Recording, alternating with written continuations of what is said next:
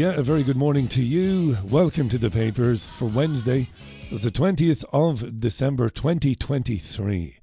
Yes, we're into the 20s.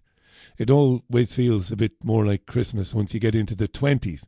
So it is the 20th. I hope I find you well. It's a cold and wet morning here in Salford, but no ice, no ice, no ice. It hasn't frosted over. Let's look at the front pages. Pressure on Israel rises as Gaza death toll nears 20,000. Now, the United Nations Security Council was due to agree a draft resolution on a ceasefire and then vote on it. This was meant to happen yesterday, but it hasn't happened, seemingly because of a disagreement between the US government and the United Arab Emirates, a disagreement about the wording of the resolution. This is vaudeville. It's terrible. I will refrain from saying any more about it because I'm I'm guessing you're tired of, tired of hearing me opining on it. It is genocide. Give it whatever moniker, give it whatever name you choose. Ethnic cleansing, crimes against humanity, barbarism. The world watches on and does nothing about it. 20,000, 10,000 children have been murdered by the Israeli government and its army. Yeah. Also on the front page of The Guardian is a photograph of Mary Earps. Mary is the Manchester United women's team goalkeeper and is also Engl- England's goalkeeper, the England women.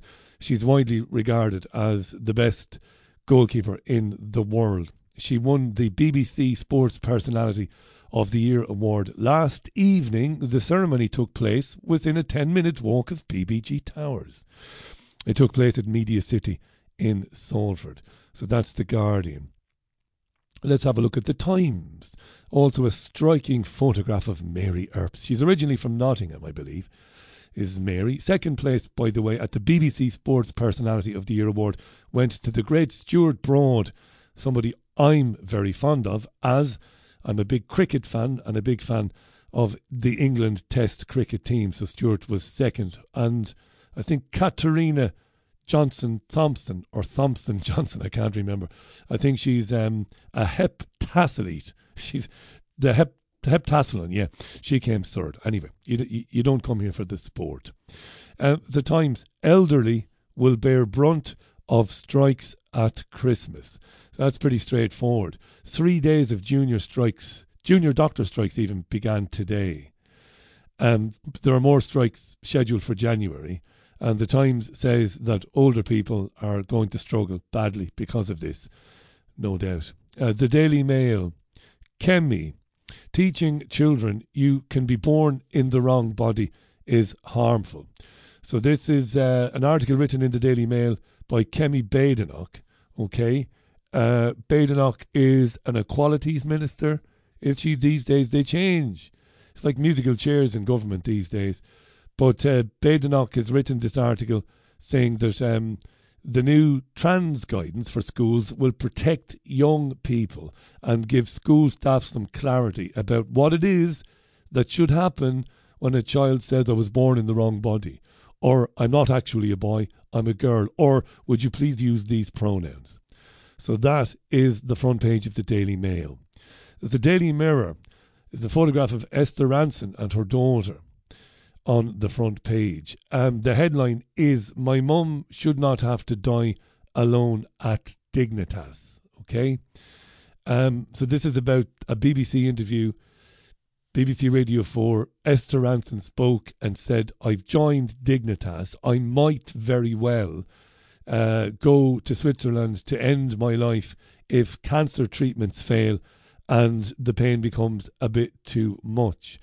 Problem is with, with, with this is if somebody chooses to go to Dignitas to end his or her own life, anybody accompanying them on that final journey could be arrested when they return to the UK for being an accomplice. Okay. So the Daily Telegraph, US draws up plan for strikes on Houthis. This is about BP's announcement that it was suspending um, shipment of oil through uh, the Suez Canal because of attacks by uh, Houthi, Yemeni Houthis backed by Iran, right? and that this was going to be problematic. Uh, we've seen already that oil prices have risen by a couple of percent. Uh, funnily enough, the transportation companies, the shipping companies, have seen their own share price uh, amazingly uh, go up. So the this story is featured in many of the papers today. Um, the US considering military strikes against Houthi sites in Yemen to protect international shipping and the Red Sea cargo route. The iPaper MI6 security alert over flat owned by Russian neighbours. What's that about? Well, the iPaper says a penthouse overlooking the spy agency's London headquarters has prompted concerns. So, where MI6 is based in London, it has been alleged that there is an apartment overlooking it, which is um, has got Russians in it, and it might be spying on MI6. Yeah, uh, the Daily Express PM's battle cry: We've got to move on from high taxes. That's the front page of the Express. We'll leave that there, and the Financial Times goes with a U.S business story which is of no interest to us. The Metro Epstein Friends named on January the 1st. Now, I came across this in uh, the Mail yesterday, or at least on the Mail online website. Very interesting. A report the documents will be released on January the 1st, 2024 and dozens and dozens of people associated with Jeffrey Epstein will be named in these documents. So the Metro says the release of these papers is a ticking time bomb for the associates of the pedophile Jeffrey Epstein, who was found dead in a Manhattan holding cell, wasn't he? Yeah in very mysterious circumstances. And finally, as far as the front pages go, The Sun, Andrew Grope case bombshell. The Sun is saying that Andrew, as in Prince Andrew, the brother of Charles, uh, faces fresh scrutiny over his Jeffrey Epstein links after a US judge ruled evidence from an accuser be made public. The paper says 40 documents relating to a woman who was previously accused the royal of groping her breasts at Epstein's New York mansion in 2021, will be published in early January. Uh, as usual, he denies any wrongdoing. And finally, the Daily Star, and finally, finally, finally, Inbetweener J, my monkey terror. Uh, James Buckley of the Inbetweeners uh, was mugged by monkeys, or he has a phobia of being mugged by monkeys. That's honestly the front page of the Daily Star. How an actor has a phobia, and the phobia concerns being mugged by monkeys. Wonderful. Okay, let's leave it there for the front pages. And here's one that every broadcaster is leading with this morning. This inside the Daily Telegraph. Excuse me one moment. Yeah, I've just cleared my throat there. Excuse me. So the broadcaster's leading with this Donald Trump cannot run for president, state court rules. So Trump's supporters are apoplectic. Colorado's highest court has ruled Trump is disqualified from holding office and it removed him from the state's 2024 ballot due to his incitement of the January 6th insurrection. It is the first time a state court has found the Republican frontrunner should be barred from the ballot because of a US constitutional provision disqualifying people from federal office if they have ga- engaged in insurrection. The decision from the Colorado Supreme Court, whose justices were all appointed by Democratic governors, also marks the first time in history that this particular clause of the 14th Amendment has been used to disqualify a presidential candidate.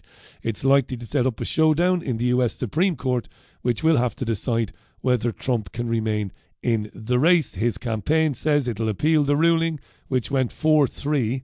There are seven justices. In the Colorado Supreme Court, there are also no, there are nine justices in the Supreme Court of the United States. Isn't that right? It is. I think it's nine. That's right. Seven on the Colorado Supreme Court. So they say he can't run, but the US Supreme Court might say otherwise. Needless to say, as I said already, this is manna from heaven for cultural warriors. You know, the, the identity politics. This is wonderful. Trump supporters even more convinced than ever before that the deep state is trying to take down Donald because he represents such a great threat to the Great Reset agenda. Of course, he doesn't. He is the Great Reset agenda, as is every other politician on planet Earth, or most of them. And yet they can't see it. What did he do? When he served uh, his first term as US president. All he did was advance the agenda. But you can't speak to them. I've been banging on since 2016, since 2014, really, since when he announced his, his candidacy. I tried to tell people what he was, who he was, what he wouldn't do. Didn't matter. They didn't listen. Not just to me, they didn't listen to anybody else either. Let's have a look at The Guardian. Immigration, identity politics. France passes controversial immigration bill amid deep division in Macron's party. What's this all about? Well, the French government is facing a political crisis, according to The Guardian, after the health minister, uh, Aurélien Rousseau, Aurélien Rousseau, that's right, offered his resignation in protest over a hardline immigration bill. The Guardian says Macron's ruling centrist party is divided and is soul searching today after a strict new immigration law was approved by Parliament but contained so many hardline measures that the far right Marine Le Pen claimed it as an ideological victory for her own anti immigration platform. There's that term again, far right. So Macron uh, had passed, or it has been passed, a controversial immigration law. It has split his own party, but the so called far right is absolutely delighted. Aurélien Rousseau, the health minister, resigned. Um, the Prime Minister, Elisabeth Borne, didn't say, did not say whether she would accept the new law or not. So, what's in this new law? What's in it that's making it so divisive and has appeased or has what what what about it has received such approval has meant is that it has been welcomed so so openly by the by, by the anti immigrant or anti immigration parties like Marine Le Pen's. Well, it um, it reduces access to welfare benefits for foreigners. It makes it more difficult for foreign students to come and study in France. It introduces for the first time immigration quotas or migration quotas. It makes it very difficult for the children of non nationals born in France to become French. And it also means that dual nationals sentenced for serious crimes against the police could lose French citizenship.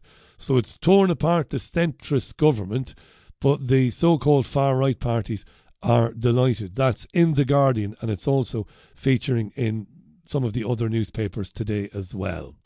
Here's an interesting one in the Times. It's not political, but it is interesting. It's a cautionary tale. Have you got a lot of old tat in your garage? Have you got a lot of old tat in your attic? Well, be very careful before you sell it to anybody. Negligent couple sold mask worth 4.2 million euro for only 150 euro. Jesus. Ouch.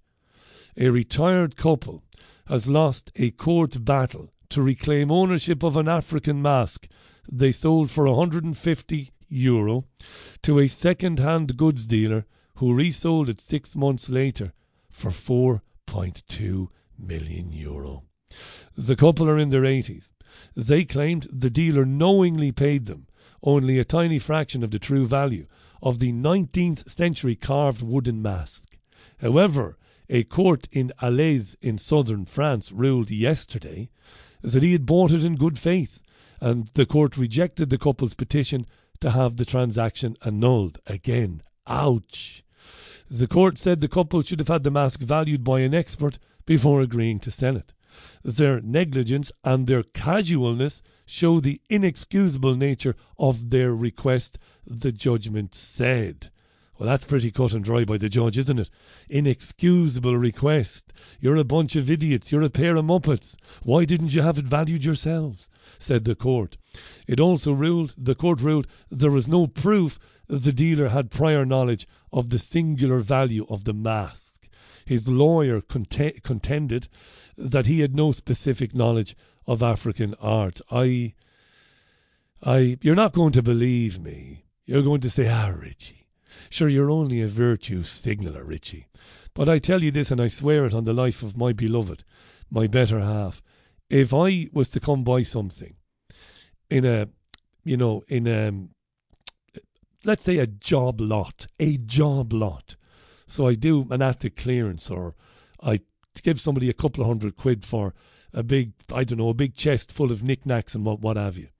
If I was to, to discover that within that there was something of such value, where you're talking millions of euro, I would compensate the person who owned it originally. Of course, I would. What what would be the monetary? I don't know, but I'm going to say it whether you believe it or not. Four point two. I think I'd give them a million euro. I think, and I'd be left then after commission. I suppose I'd be left with three point two million euro. I'd give them a million. I'd give them a million. I could swear on that. I would give them a million and say, listen, I didn't know what this was worth. You obviously didn't either. You sold me this big pile of tat. I found that something in there is worth a few million quid. Listen, I'm giving you a million. I, I don't know. I think because it, it would come back to you in your later life. The karma would come back to you. Pay it forward. It would come back to you. The decency, I think. As the Daily Mail, bit of a tech story, science. New AI calculator can predict when you will die and how much money you will earn with 78% accuracy. So, scientists have developed an algorithm that uses the story of your life to predict how you will live, how you will die, and more importantly, when it is likely you will die. So, according to a new study, the model, which is called Life 2 VEC, Life, the number 2, VEC, VEC, is accurate about 78% of the time, which puts it on par with other algorithms designed to predict similar life outcomes. But unlike other models, it works like a chatbot using existing details to predict what comes next. Was built by scientists in Denmark collaborating with scientists from the United States. They trained a machine learning algorithm on a massive pool of Danish data, feeding it all sorts of information on over 6 million real people, including income, profession, place of residence, injuries, medical history, pregnancy history, and all of this. And the end result was a model that can process plain language and generate predictions about a person's likelihood of dying early or their income over the lifespan. How interesting. I have a feeling and I'm not Nostradamus, don't get excited, but I think we're going to spend a lot of time in the next couple of years talking about advances in artificial intelligence, right? Uh, this research, by the way, appeared in Nature Computational Science. Nature Computational Science. Yes. Let's look back into the Telegraph then. UK cities risk becoming like drug ravaged San Francisco, warns policing chief. London and other UK cities risk becoming like drug ravaged San Francisco because of a surge in super strength synthetic opioids, according to one of Britain's most senior policing figures. This is Donna Jones. She chairs the Association of Police and Crime Commissioners. And she said the epidemic of drug overdoses in the California city gives a stark warning of what the UK might face as a result of global changes in the illegal drug market. Now, the Telegraph um, also posted on its website around this article some horrifying photographs of addicts walking around like zombies on the streets of San Francisco. The Telegraph says in a recent incident, an addict lay in the street for minutes before anybody realised the chap was overdosing. So, could it happen here? Well, Donna Jones says it's inevitable that it will happen here um, because of a 90% fall in heroin from Afghanistan after the Taliban banned poppy farming in April last year. So there is a vacuum Okay, it dries up the heroin supply down to Africa and up through Europe, says this woman, Donna Jones. And that means the Chinese synthetic opioid market is about to explode. It's happening in America, and heroin addicts in America are dying in their plenty because of synthetic opioids like fentanyl. And these are 50 times stronger than street hero- heroin. It is tragic. And the Telegraph concludes this article with deaths registered from drug poisoning in England and Wales are already at their highest level since records began 30 years ago, according to figures on Tuesday from the Office for National Statistics. Opiates accounted or opiates accounted for just under half of the 4,907 drug linked deaths last year. It's an interesting story. Yes, those photographs and videos from San Francisco are terribly depressing, aren't they? Awful. I do remember a few years ago uh, there was a phenomenon here in the UK around spice, something called spice, which is a powder that um, addicts would inhale, and it would completely freeze their bodies. So you, you would see, and I, I and I did personally witness this in Manchester city centre in Market Street, a person standing rigidly in place, not moving, staring into space, or with their chin on their chest, looking at the ground, completely frozen, having ingested some of this toxic crap spice. Remember that we saw that in some big cities here in the UK. Into the mirror then uh, the Daily Mirror, primary school apologises after supply teacher tells children that Santa isn't real. What's going on? Families of pupils were left fuming when a supply teacher told their children the truth about Father Christmas. The pupils, who are aged 10 and 11, were making festive cards in class before breaking up for the Holiers when they were told there was no such thing as jolly old Saint Nick. The revelation upset several of the pupils who went home and demanded their mums and dads tell them the truth of where the presents under the tree come from every year. Hillview Primary School in Bournemouth, Dorset, emailed a letter to parents to profusely apologise for the upset caused. The school said were deeply disappointed by the actions of the teacher in question and confirmed she had been added to the naughty list and would not be returning. Well, that's a bit unfair, isn't it? As the letter read, we are aware this afternoon, whilst making Christmas cards, a supply teacher told the Year 6 children Father Christmas isn't real. We apologise for any upset this may have caused, and we will be contacting the supply agency about this. Please accept our sincere apologies and thank you for your understanding. We all know that Father Christmas is real. And it doesn't matter if some meanie, some old meanie of a teacher says he is, and he is real and he'll be coming down the chimney here at BBG Towers in five days' time. I sent a letter, sent a letter up the chimney like you're supposed to do, um, about six weeks ago with, with my desired present list on there. And I'm hoping it reached the North Pole, and I'm hoping that Santa is agreeable to some of my requests. They're fairly simple, really. I've asked for a few pairs of underpants and a few pairs of socks, and uh, yeah, there you are. What else is there to tell you about this morning? So that's the best of the papers. Uh, we'll have a quick look at the uh, BBC News website and see what the BBC is reporting. Well, it's gone big on the Donald Trump being disqualified from the Colorado ballot. It's gone very big on that that story. You'll hear quite a bit about that today. It's also gone big on the Epstein Associates naming. US judge orders names of more than 170 Jeffrey Epstein associates to be released. The BBC has gone big on this. Uh, Andrew will be among the names, but we know all about Andrew's association with what's his face with Epstein in any case, don't we? But the BBC is all over that. Quite a bit of coverage of the sports personality of the year.